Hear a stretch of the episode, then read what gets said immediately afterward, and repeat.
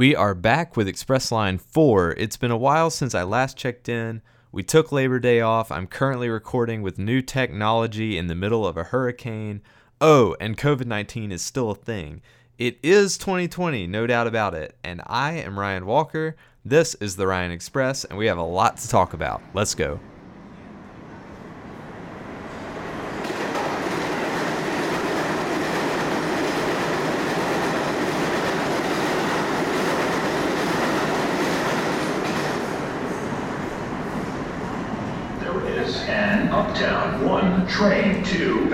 Park, 242nd Street. Approaching the station, please stand away from the platform edge.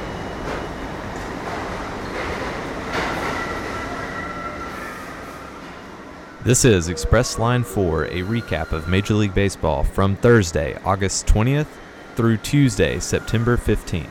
Let's get started.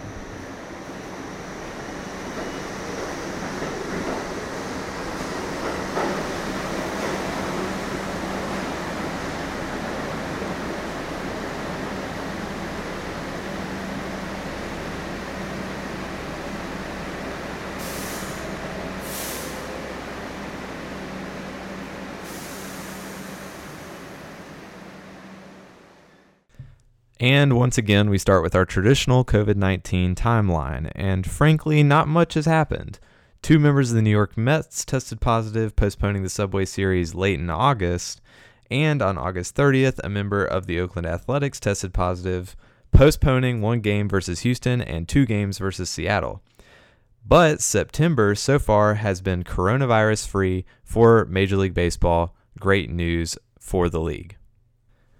This, however, does not mean that Major League Baseball hasn't had any postponed games. On August 27th, a cluster of teams decided not to play to protest racial injustice. Seven games were postponed, primarily driven by 11 teams the Marlins, Mets, Twins, Tigers, Athletics, Red Sox, Phillies, Nationals, Rockies, Rays, and Orioles. The idea behind the refusal to play originated in the NBA bubble in Orlando, where the Los Angeles Clippers and the Los Angeles Lakers threatened to quit the rest of the season. Every game since August 27th has been made up in Major League Baseball. On the diamond, the most notable achievements of the past month have to go to Lucas Giolito and Alec Mills. On August 25th, the White Sox hosted the Pirates, and Lucas Giolito threw his first no hitter. Giolito struck out 13 hitters and walked one on 101 pitches. The White Sox won the game 4 to nothing. On the north side, Alec Mills also threw a no hitter. His came on Sunday, September 13th in Milwaukee. Mills struck out five hitters and walked three on 114 pitches. The Cubs won very big, 12 to nothing, on only 10 hits. Mills, a former college walk on at UT Martin, has had a long, bumpy road to this accomplishment. Congratulations to both Lucas Giolito and Alec Mills on your first no hitters. Speaking of the White Sox, Chicago currently holds the top seed in the American League at 32 and 16. Despite this fact, the White Sox hold the smallest division lead in the American League Central, over the Twins at 30 and 20 and the Indians at 26 and 22. The White Sox, however, have not played well against their top contenders. Chicago has yet to win a series versus Cleveland, and they are 4 and 4 versus Minnesota overall. They still have 2 games versus the Twins left and 4 games versus the Indians left until the season concludes. Despite the contests at the top of the division, the White Sox, the Twins, and the Indians all hold safe playoff bids for now. The White Sox in the first seed, the Twins in the fourth seed, and the Indians in the last seed in eighth. The Indians currently hold a four game lead over the Mariners for that last playoff bid spot. Speaking of the playoffs, Major League Baseball announced the details regarding the playoffs on Tuesday, the 15th. Each first round best of three series will be held at the park of the higher seeds. The NLDS will be held at Globe Life Field and at Minute Maid Park, home of the Texas Rangers and Houston Astros, respectively. The NLCS and the World Series will also take place at Globe Life Field in Arlington, Texas. Petco Park, home of the Padres, will host the ALDS and the ALCS, and the other ALDS will be held at Dodger Stadium in Los Angeles. A full bracket with labeled seeds and locations of matchups can be found on MLB.com. The trade deadline on August 31st gathered plenty of news. Let's hit the big ones really quickly. Toronto acquired starter Ross Stripling from the Dodgers for two players to be named later. The Rockies picked up Kevin Pillar from the Red Sox for some international slot money. The Cubs most notably added Andrew Chafin from the Diamondbacks and Cameron Maybin from Detroit. Oakland picked up Mike Minor from their arch rival Rangers for a player to be named later. The most active team at the trade deadline was undoubtedly the San Diego Padres, who acquired Mike Clevinger from Cleveland for three big leaguers and three top 15 prospects.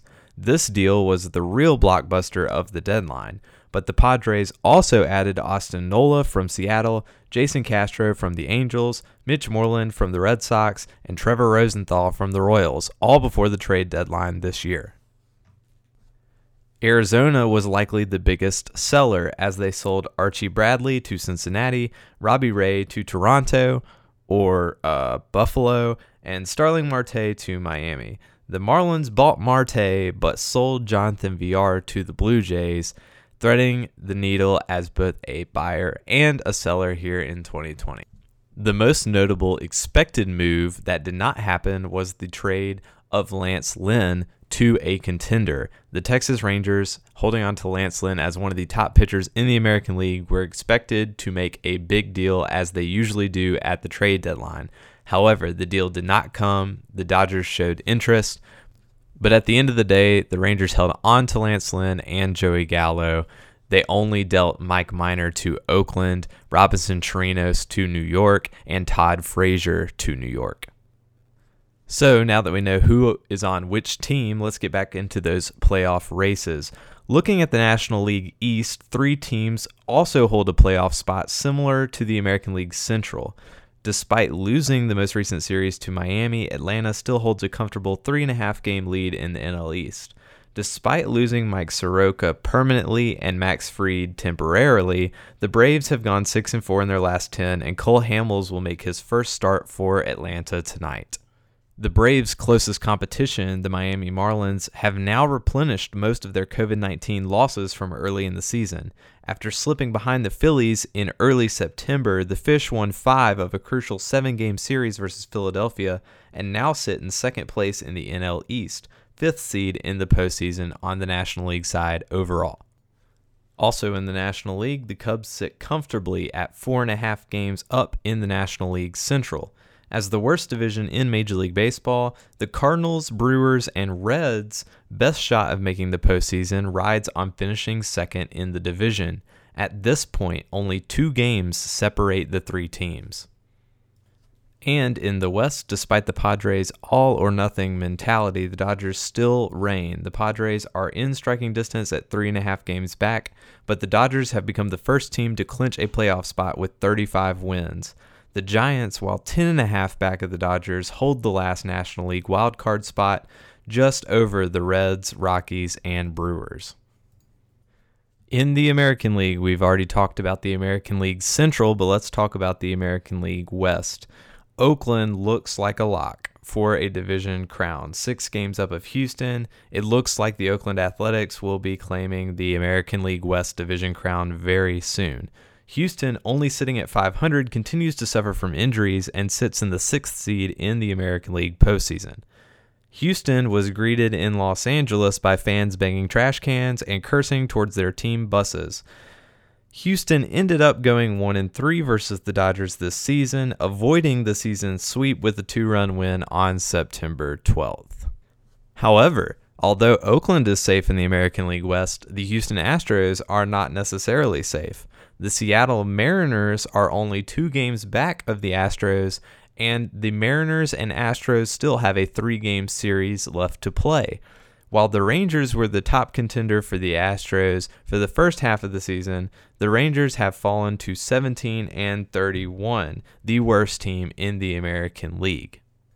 The Mariners are four games down of the Cleveland Indians for the last spot in the American League postseason bracket, but they are only two games out of Houston, which makes their best chance of making the postseason catching Houston, especially in that crucial three game series coming up next week.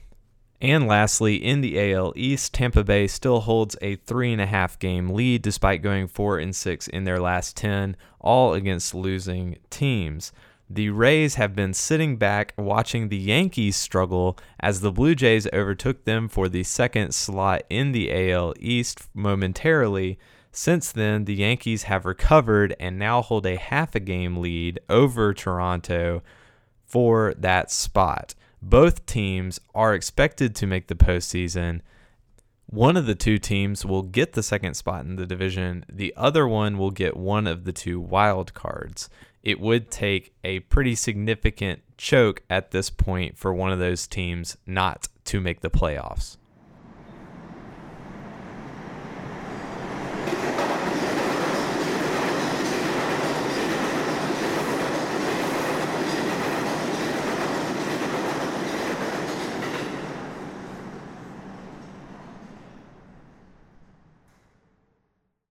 All right, so we have a lot to talk about and not as much time to do it as usual. So we will go in chronological order here and first start off talking about the trade deadline the winners, the losers, who should have made a move, who didn't make enough moves.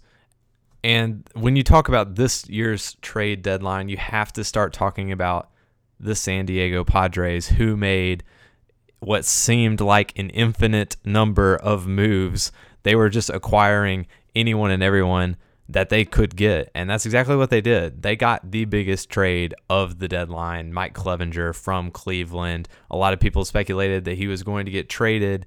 I think the Indians got a great haul. The Indians are big winners on this trade because they got three big leaguers and three top prospects from San Diego for a guy that their own teammates did not want to play with only a few weeks ago. So big, big win for Cleveland. Although a lot of people thought they got screwed on that one, they really didn't. Cleveland's in great shape after this move. They have a good farm system that is going to come up and make a turnaround much better. And oh, by the way, they're probably still going to make the playoffs. In the American League, we pretty much have our eight teams, and Cleveland is one of them at this point. So I feel really good about Cleveland winning the trade deadline. The Padres, on the other hand, you don't really know if they won or not until the postseason is over, until you get to November and you figure out who's hoisting the trophy at the end of it. Because the Padres are all in on this year and next year, really, but they are all in on 2020. They made that statement loud and clear with this deadline, and I'm not sure how it's going to pay off for them. The Dodgers continue to give them issues when they meet head to head. Can the Padres get a road to the World Series that does not include the Dodgers? We will see how it all plays out, but I think at least I can safely say now that the Indians were winners of that trade. Another big winner of the trade, Oakland, the team that knows how to trade. And picking up Mike Minor is the most Oakland Athletics move ever. They picked up a guy who led American League pitchers in WAR last year, but this year has had his velocity decline, his ERA inflate. So they really just played the market and the timing and got a guy who is honestly a great pitcher who's probably on the older side, but a great pitcher nevertheless. They got him at a low price, a player that has not been named yet. And honestly, Oakland is in a great position right now to compete to go to the World Series. And I'm starting to feel more and more that Oakland has a really good shot to go to the World Series, perhaps a better shot than the White Sox or the Rays but I feel like one of those three teams are the big contenders right now. Oakland, at least now, has a veteran pitcher who's been there, who's done that, and they have a guy that they can point to and say, look to him as a role model. Once we win this division, once we wrap this thing up, that's what we're going to be looking forward to in the postseason. And as far as biggest losers go, you don't have to look any much further than the team that dealt Mike Minor, the Texas Rangers. They did not trade their star, Lance Lynn, whose contract ends at the end of the 2021 year, who right now is probably the most valuable he has been in his career as a top five pitcher in the American League. He could have gotten traded and gone to a team that was a contender and would have given a large haul for him. You know, the market was there because the Padres made the deal for Mike Clevinger. And what makes the Rangers such big losers is the fact that they had a guy who was just as good as Mike Clevinger is, but did not have the off the field issues that Mike Clevinger had. And yet, Mike Clevinger was the one who got the big haul, and Lance Lynn is the one who's going to stay on the team that is the worst team in the American League. How do you let that happen if you're general manager Jon Daniels? the Rangers just blew a ton of money on a new stadium. They do not have the payroll right now, the money to add significant payroll to make them competitors in 2021. And if you keep Lance Lynn on your team, then you are just wasting that potential return that you could have gotten from a deadline. And right now, this is a seller's market here in 2020 with so many teams in playoff contention. It's really mind blowing that he did not get traded. It's really disappointing for the Rangers that they were only able to trade Mike Minor, Robinson Chirinos, and Todd Frazier, all for very small return. And it's going to be interesting to see if this affects general manager Jon Daniels' job security. He's been there for just about 10 years at this point and he's had some good teams. He's had some really bad teams, but he has yet to have a championship team. And he keeps making these big deals and they don't pay off. Ian Kinsler, Prince Fielder, you know, he sold Yu Darvish to the Dodgers. That didn't really work out. And then he got Cole Hamels. That was a good deal, but he didn't win a championship that year.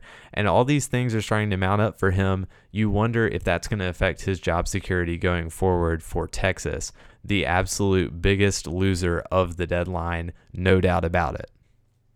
Speaking of Texas, their new stadium, Globe Life Field, is going to be the host of the NLCS, NLDS, and the World Series here in 2020 there's pretty much no benefit in hosting it if you are Texas. But I have a feeling that there are perhaps some under the table negotiations happening between Major League Baseball and the Texas Rangers that the Rangers, for hosting it in a brand new park, uh, they get the benefit of perhaps hosting an all star game coming up. So look for the Rangers to host the next unannounced All Star game. I believe that will be 2022 or 2023.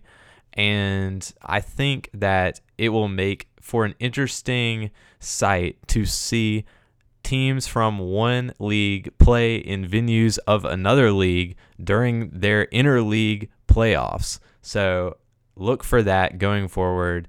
Um, no one's going to have the opportunity to play in their home ballpark and it's going to make for a very interesting postseason to say the least. We've all known coming for coming from the very beginning that it was going to be weird, but we now know at least what it will look like from a geographic standpoint. All right, and it is postseason crunch time, which means it's time to talk about who is going to make the postseason in the American League. The prediction is really easy. We pretty much have our eight teams. The only team that's on the outside looking in that has a shot is Seattle catching Houston, but I really don't see it happening. I think the Astros are going to hang on to that second spot. So those are going to be the eight teams right there that are in the standings right now. As far as seeding goes, I do really like Tampa Bay or Oakland to take that first seed away from the Chicago White Sox. The White Sox have the toughest competition for the division right now, which is probably going to cost them some losses, while the Rays and the A's don't really have the competition to put up with, and they can really focus on getting those easier wins and getting into that number one overall slot. It is an important slot because you'd much rather play either Toronto or Cleveland than you would New York or Houston. So, very important to get that number one seed. I like either Tampa Bay or Oakland to get that number one seed. I think that Oakland has the least competition going forward, so I will stick and say Oakland will get that number one seed, Tampa Bay number two, and I think Chicago will slip all the way to three. On the National League side, predicting what's going to happen gets a little more tricky. I think we have our three division leaders. I think the Dodgers, the Cubs, and the Braves are all three going to win their divisions. Padres are definitely getting that number one, number two seed, uh, and the number one seed out of the second place finishers in the National League. So definitely expect them to be at number four overall. But everyone else, it's pretty much up for grabs. M- Miami could slip and not make the playoffs. St. Louis could definitely slip and not make the playoffs with the Reds and the Brewers still right on their heels. The Phillies obviously could move up on the Marlins. You definitely know that either the Marlins or the Phillies will make it. And considering the Phillies don't play the Marlins again, I have faith that the Marlins will hold on to that number two spot in the NL East. So I think I think I can safely say that the Marlins are going to make the playoffs. Obviously, it is the Marlins we all kind of expected them to fall off at some point, and they did uh, from their initial burst. But I think they're probably going to hold on. They do have some tough competition coming up, and they do have more games to play than other teams do, still making up a lot of those games that they missed early on in the season. So the potential is there. Um, but I have a feeling that the Marlins are going to make it. As far as that last seed goes, San Francisco I don't know. Uh, San Francisco feels like a really pesky team that is destined to slip in. It's destined to slip into that that last slot. So I will predict that San Francisco will make it. Cincinnati could potentially catch St. Louis. I think that's a possibility, especially with that pitching staff that Cincinnati catches St. Louis and slips in.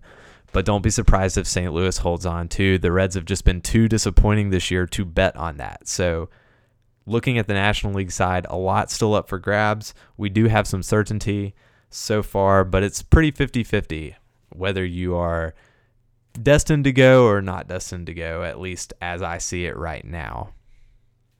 Well, I had a lot to make up. I I have missed being able to record and share my thoughts and my observations on the game with all of you. But thank you for listening. We've gone a little over our 20 minute goal for the fourth express line here. We'll try to come back sooner next time um, before the playoff starts and get in uh, our predictions for the 2020 playoffs, which are bound to be the craziest of all Major League Baseball playoffs all time. Buckle your seatbelts. It's going to get really fun. I'm Ryan Walker. Thank you for listening to the Ryan Express. We will see you next time.